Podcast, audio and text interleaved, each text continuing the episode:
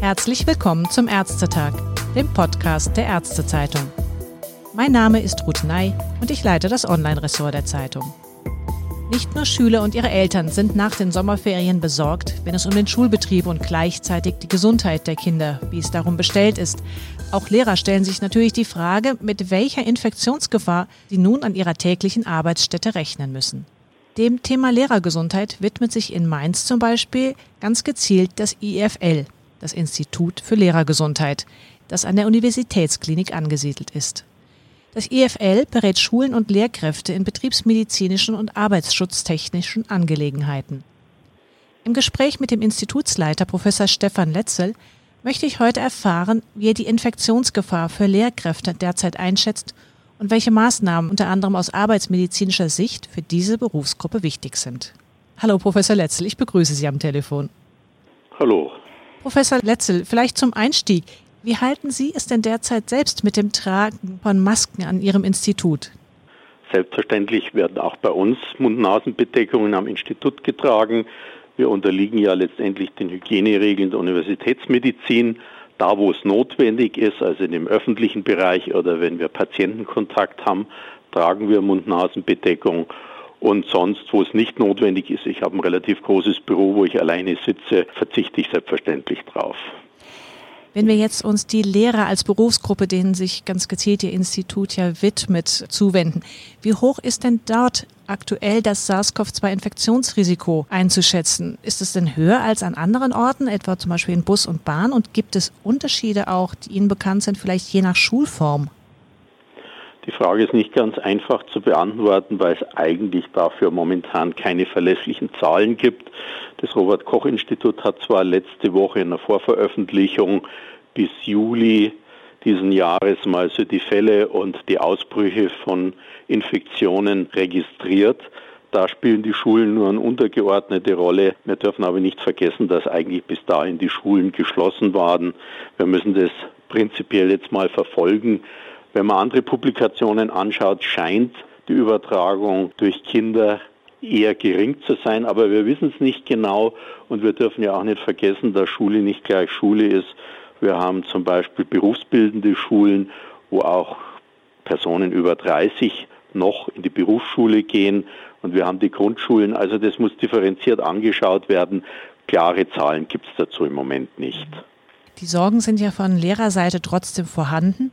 Wie viele Anfragen von Lehrern erreichen denn zum Beispiel jetzt gerade das IFL für eine Bewertung ihrer Situation? Also prinzipiell vielleicht die Grunddaten. Wir betreuen ca. 45.000 Lehrkräfte, pädagogischen Fachkräfte und Referendare an staatlichen Schulen in Rheinland-Pfalz, ca. 1600 Schulen insgesamt.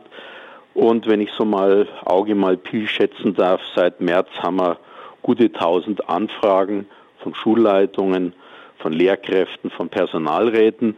In den letzten Wochen in Rheinland-Pfalz ist letzte Woche wieder mit dem Schulbetrieb begonnen worden. Nach den Sommerferien haben sich in den letzten Wochen die Anfragen sehr verstärkt. Wir bieten da Videosprechstunden an und haben jetzt so in den letzten Wochen über 300 Videosprechstunden gehabt. Wie läuft das dann konkret ab? Also das heißt, wie stellen die Mitarbeiter am IFL die Gefährdung eines Lehrers fest? Nicht nur vielleicht für eine Ansteckung, sondern auch für das Risiko eines schweren Verlaufs dann einer Covid-19-Erkrankung? Also es ist immer eine Einzelfallbeurteilung. Und was ganz wichtig ist, wir beraten die Lehrkräfte nur, überprüfen keine Atteste und geben eben einen arbeitsmedizinischen Rat. Ganz wichtig sicherlich als Grundlage für diese Beratung ist zunächst einmal die Erkrankung, die vorliegt, aber auch der Krankheitsverlauf und der aktuelle Gesundheitszustand. Es ist sicherlich zu unterscheiden, ich sage jetzt mal, zwischen einer Krebserkrankung, die vielleicht Anfang der 2000er Jahre aufgetreten ist oder eine Krebserkrankung, die in den letzten Wochen diagnostiziert worden ist. Dann, was ganz wichtig ist, ist die berufliche Tätigkeit. Wir beraten ja nicht, man kann als Lehrkraft tätig sein oder nicht, sondern es ist hauptsächlich die Frage, ob Präsenzunterricht momentan sinnvoll ist oder oder besser nicht. Es gibt aber auch noch genügend andere pädagogischen Aufgaben, die natürlich eine Lehrkraft, die nicht im Präsenzunterricht ist, ausüben kann. Dann ist es natürlich wichtig, dass die Hygieneregeln an der Schule eingehalten werden. Wir schauen uns auch das Infektionsgeschehen im Einzugsbereich der Schule an. Und wenn wir diese ganzen Punkte haben, versuchen wir eine Risikobewertung zu machen und in diese Risikobewertung geht natürlich letztendlich auch das Infektionsgeschehen im Einzugsbereich der Schule ein. Wenn es dort relativ wenige Infektionsfälle gibt, ist das Risiko sehr viel geringer, als wenn wir jetzt in einem Bereich sind, wo die Zahlen sehr hoch gehen. Und dann schauen wir uns diese Fälle alle immer gemeinsam an in einer Fallkonferenz mit den Oberärzten, mit mir oder meinem Stellvertreter jeden Tag und besprechen jeden einzelnen Fall und sprechen dann eine Beratung aus. Bei der Risikoeinschätzung an sich gelten da die gleichen Kriterien bei den Lehrern oder wenden Sie die gleichen Kriterien an, wie man sie auch für andere Berufsgruppen, die im Kontakt mit vielen Personen sind, äh, anwenden würde? Ich denke jetzt hier speziell auch zum Beispiel an Ärzte, die ja auch jeden Tag mit einer großen Vielzahl von, von unterschiedlichsten Patienten zu tun haben. Wann raten Sie denn zum Beispiel von einer Präsenz ab? Also zunächst einmal, Lehrkräfte sind Menschen wie alle anderen Menschen auch.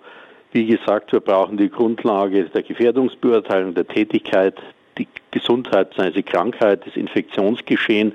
Und wenn in dieser Konstellation ein erhöhtes Risiko zu erkennen ist, dann raten wir vom Präsenzunterricht ab.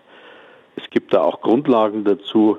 Ich leite ja beim Bundesministerium für Arbeit und Soziales den Ausschuss Arbeitsmedizin, der das BMAS hier berät zu arbeitsmedizinischen Fragestellungen. Hier haben wir eine Empfehlung erarbeitet für den Umgang mit besonders schutzbedürftigen Beschäftigten und die steht auf wissenschaftlichen Beinen und die ist natürlich die Grundlage, aber das ist nicht ein Raster, wo man jeden Fall gleich sagen kann, der kommt in dieses Schublade rein, kann das oder jenes machen, sondern wie gesagt ist der Einzelfall, weil die Erkrankungen halt auch unterschiedlich sind, auch im Krankheitsverlauf. Vielleicht könnten Sie es auch nochmal zusammenfassen aus dieser betriebsmedizinischen oder arbeitsmedizinischen Sicht. Welche Aspekte fallen da vor allem in die Waagschale bei Ihrer Beurteilung? Und sehen Sie sich dann vor allem als Anwalt der Lehrer oder umgekehrt eher des Staates, also des Bundeslandes und Arbeitgebers oder eher auch der Berufsgenossenschaft? Also zunächst einmal muss man sagen, ein Betriebsarzt ist ein Arzt wie jeder andere Arzt. Es geht hier um die ärztliche Beratung der Betroffenen und da braucht es natürlich wissenschaftliche Grundlagen dazu. Die Grundlagen, die vielleicht in der Arbeitsmedizin oder Betriebsmedizin wichtig sind, sind die Kenntnisse über die rechtlichen Vorgaben, die man natürlich zugrunde legen muss. Das Infektionsschutzgesetz und dann die landestypischen Grundlagen. Und auf dieser Grundlage kommt dann die Beratung. Wir sind absolut weisungsfrei. Das ist ja auch der Vorteil, dass wir Universitätsinstitut sind. Der Betriebsarzt ist aber generell weisungsfrei. Er berät Arbeitgeber und Arbeitnehmer.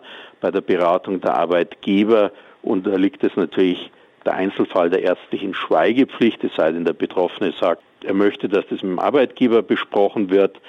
Und es ist auch so, dass unsere Beratung, also der Arztbrief, den wir dann aufgrund unserer Videosprechstunde erstellen, wird der Lehrkraft selber ausgehändigt. Sie ist dann Herr des Verfahrens und kann dann entscheiden, ob sie dieses Beratungsergebnis an die Schulleitung weitergeben möchte oder nicht.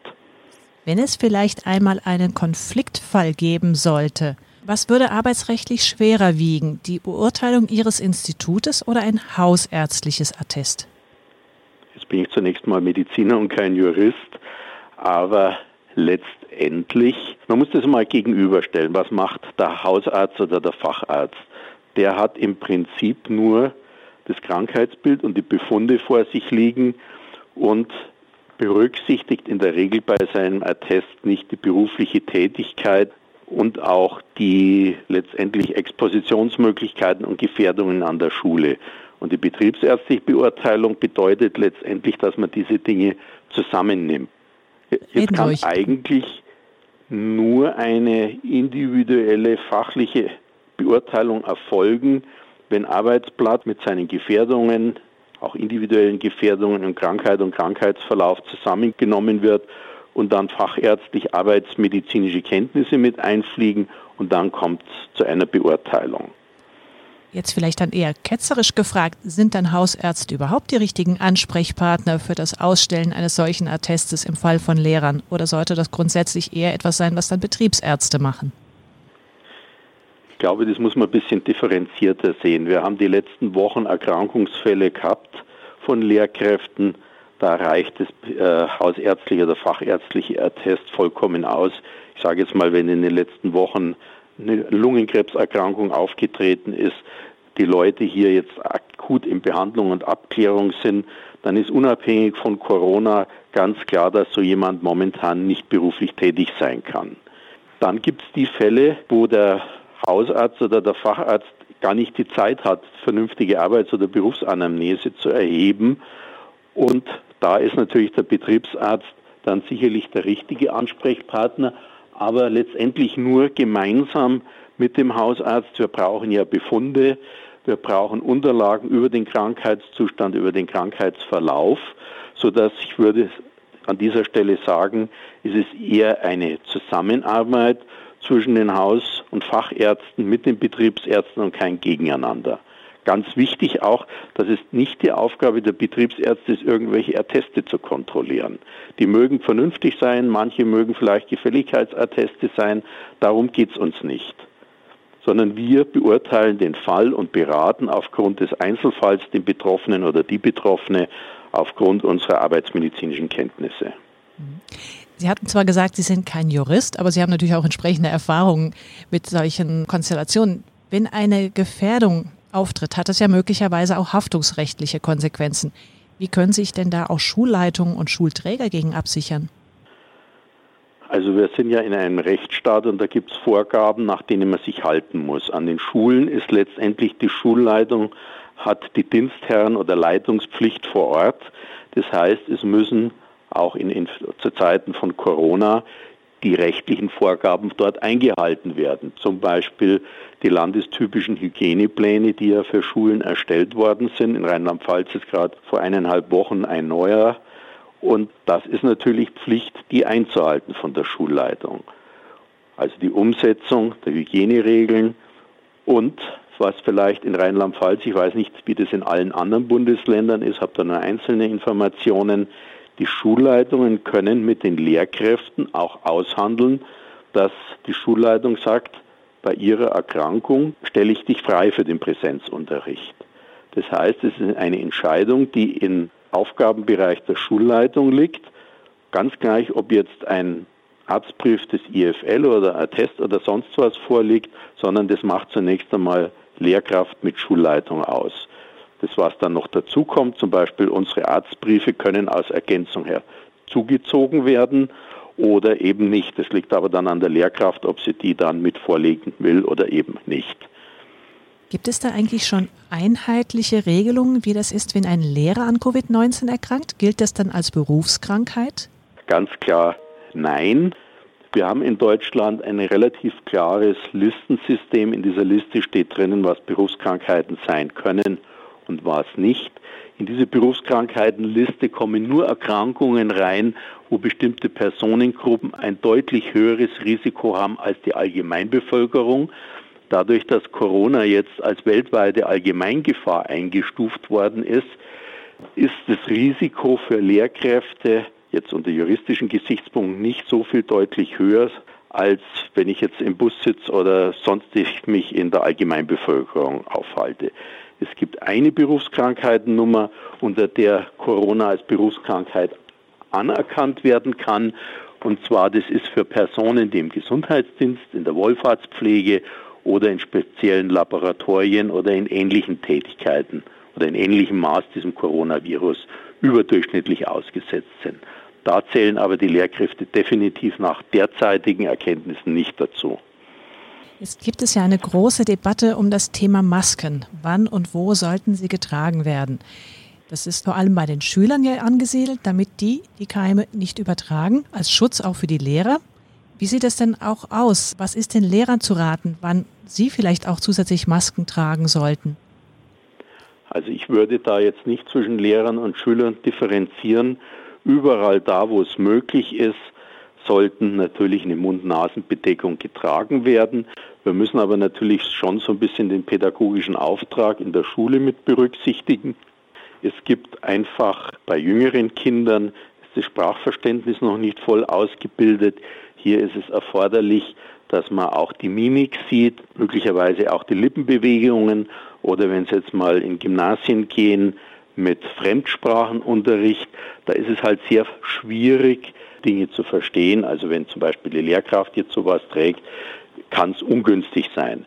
Viel wichtiger ist sicherlich, dass der Abstand eingehalten wird und die anderen Hygienemaßnahmen, also die persönliche Hygiene, die Händehygiene, da vielleicht an der Stelle, da ist Händedesinfektion mit rückfettenden Desinfektionsmitteln sehr viel sinnvoller, als die Hände zu waschen.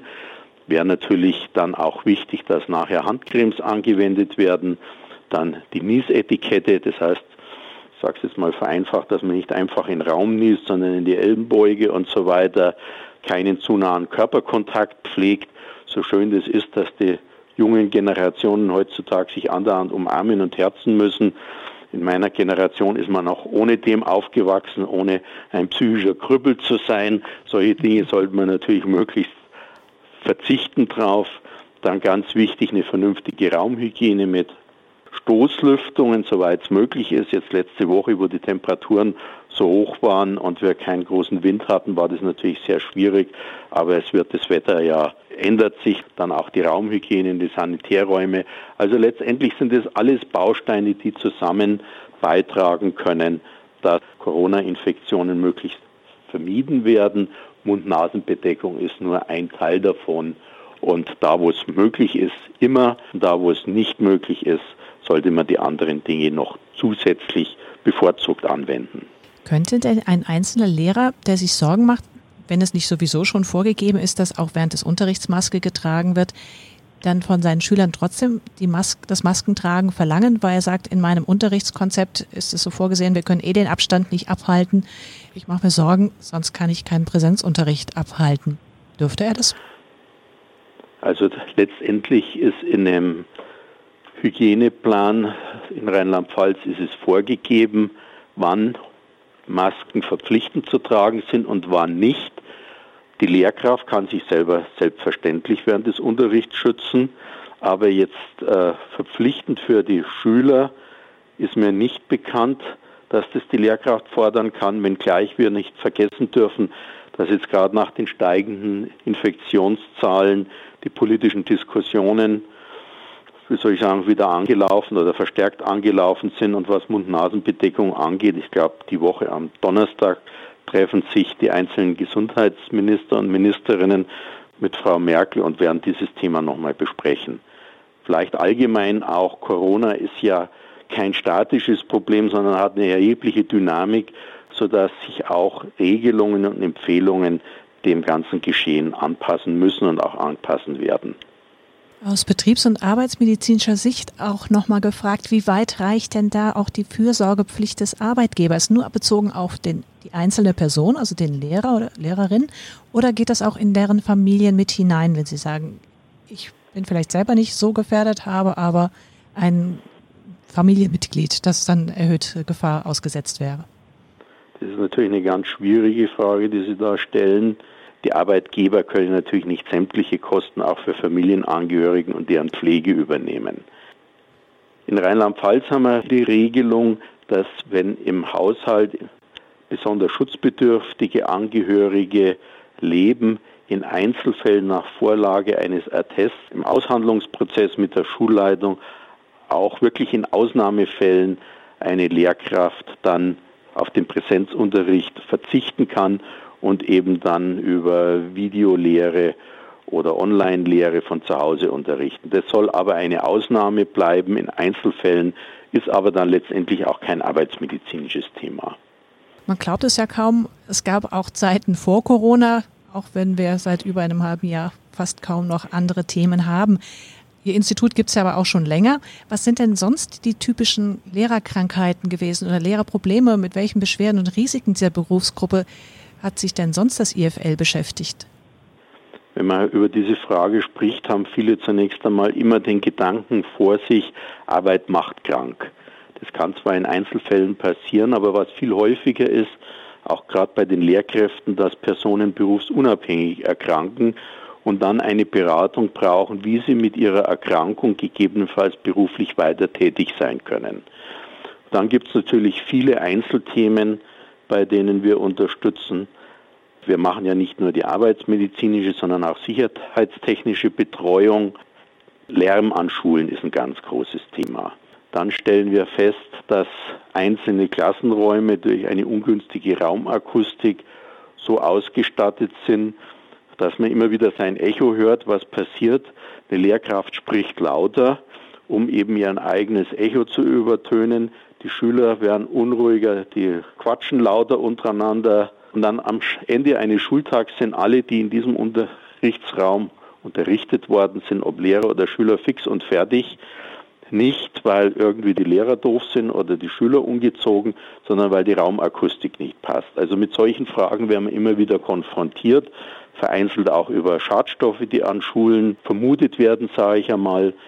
Dann der ganze Bereich des betrieblichen Eingliederungsmanagements, was auch für Lehrkräfte gilt. Das heißt, wenn eine Person innerhalb von zwölf Monaten 30 äh, Tage arbeitsunfähig krankgeschrieben war, muss ihnen der Arbeitgeber ein betriebliches Eingliederungsmanagement anbieten, ob vielleicht am Arbeitsplatz was zu verändern ist, dass die Tätigkeit wieder aufgenommen werden kann, ohne dass die Lehrkraft sich schädigt oder ob andere Dinge erforderlich sind, schulorganisatorische Fragen, dann die ganze Beratung zum Mutterschutz. Wir haben eine große Anzahl, ich würde sagen mindestens von 14, 1500 Schwangerschaften jedes Jahr in Rheinland-Pfalz bei den Lehrerinnen, wo wir hier eine Beratung abgeben müssen, ob hier eine Gefährdung für Mutter und ungeborenes Kind besteht. Wir machen arbeitsmedizinische Vorsorge, dann unabhängig von Corona, das werden wir jetzt im Herbst und Winter wieder haben, wenn eine Erkältungswelle durchs Land zieht, sind die Lehrer auch häufig betroffen. Das kennt jeder, der kleine Kinder hat, wenn die in den Kindergarten kommen oder in die Kita oder dann in die Schule, ist immer wieder mal die ganze Familie krank, weil hier eben durch die Nähe das Infektionsgeschehen etwas stärker ist. Dann unterweisen wir auch Lehrkräfte oder Schulen, zum Beispiel Infektionsschutzbelehrung auch außerhalb von Corona. Es kommen auch immer wieder mal einzelne Lehrkräfte mit psychischen Problemen zu uns, die zahlenmäßig nicht so auffällig sind, wie das manchmal in den Medien dargestellt wird, aber die Beratung ist dort dann teilweise relativ aufwendig. Wir bieten Gesundheitstage zur Lehrergesundheit für Schulen an. Wir machen einmal im Jahr in Rheinland-Pfalz mit dem Ministerium zusammen, dem Pädagogischen Landesinstitut, einen Tag der Schulgesundheit zum wichtigen Thema. Da kommen dann 180, 200, 220 oder mehr Lehrkräfte oder Schulleitungen, sodass unser Angebot relativ breit ist. Wir unterstützen auch bei der Gefährdungsbeurteilung, die ja im Aufgabenbereich der Schulleitung und Verpflichtung der Schulleitung liegt. Aber auch da unterstützen wir sodass unsere Tätigkeit relativ vielseitig ist. Ja, das hört sich so an. Das ist sehr umfangreich.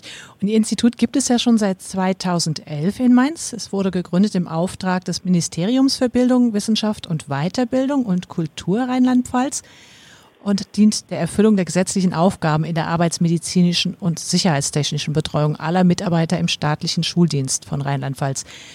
Gibt es denn sowas Ähnliches auch in anderen Bundesländern oder sind Sie da unique oder auch gerade weil Sie an die Universitätsmedizin auch angegliedert sind? Sind Sie da besonders? Also letztendlich schreibt das Arbeitsschutzgesetz dann einzelne Vorschriften und Verordnungen vor, dass Beschäftigte arbeitsmedizinisch und sicherheitstechnisch betreut werden. Was die Lehrkräfte angeht, sind die Regelungen in den einzelnen Bundesländern sehr unterschiedlich. Wir sind das einzige Universitätsinstitut hierfür, hat natürlich viele Vorteile. Wir haben kurze Wege zu den anderen Kliniken unseres Universitätsklinikums, wenn irgendwelche Konzile erforderlich sind. Wir können parallel dazu auch Wissenschaft betreiben, was ja Aufgabe einer Universität ist, was manchmal sehr vernünftig ist, dann auch vorliegende Daten auszuwerten zu überlegen, ob aufgrund dieser Daten das Betreuungskonzept adaptiert werden muss. Also das hat viele Vorteile. In anderen Bundesländern ist es sehr unterschiedlich. Entweder dass überbetriebliche Dienste die Betreuung wahrnehmen oder dass direkt am Ministerium eine Abteilung angegliedert ist, die für die arbeitsmedizinische und sicherheitstechnische Betreuung zuständig ist. Wenn wir so, es gibt einmal im Jahr so ein Treffen, wo sich alle Bundesländer und die zuständigen Einrichtungen treffen, wenn man so rumhört. Wir werden gerne beneidet über die Konstellation Uniklinik. Da haben die Lehrkräfte auch, wie soll ich sagen, mehr Sicherheit, wenn sie zum Betriebsarzt außerhalb des Ministeriums gehen und wenn der nicht Tür an Tür mit den Vorgesetzten ist. Es gibt Sicherheit, dass auch die ärztliche Schweigepflicht eingehalten wird. Und meine Erfahrung jetzt schon fast zehn Jahre lang zum ersten 1.2011 ist es gegründet worden, also 2021 feiern wir zehnjähriges Bestehen, hat sich das extrem gut bewährt. Aber das ist meine subjektive Einschätzung. Vielen Dank für diese Einblicke und dann sieht man mal auch vielleicht mit einem etwas milderen Blick auf die Lehrkräfte auch jetzt in der Corona-Zeit. Gerne. Und vielleicht noch ein Punkt. Die Lehrkräfte sind ganz engagierte Leute, die auch in Corona versuchen, ihren Job gut zu machen. Und es sind manchmal Einzelne, die den Berufsstand irgendwie in Misskredit bringen. Ich glaube, diese schwarzen Schafe gibt es leider in jedem Berufsstand. So ist es.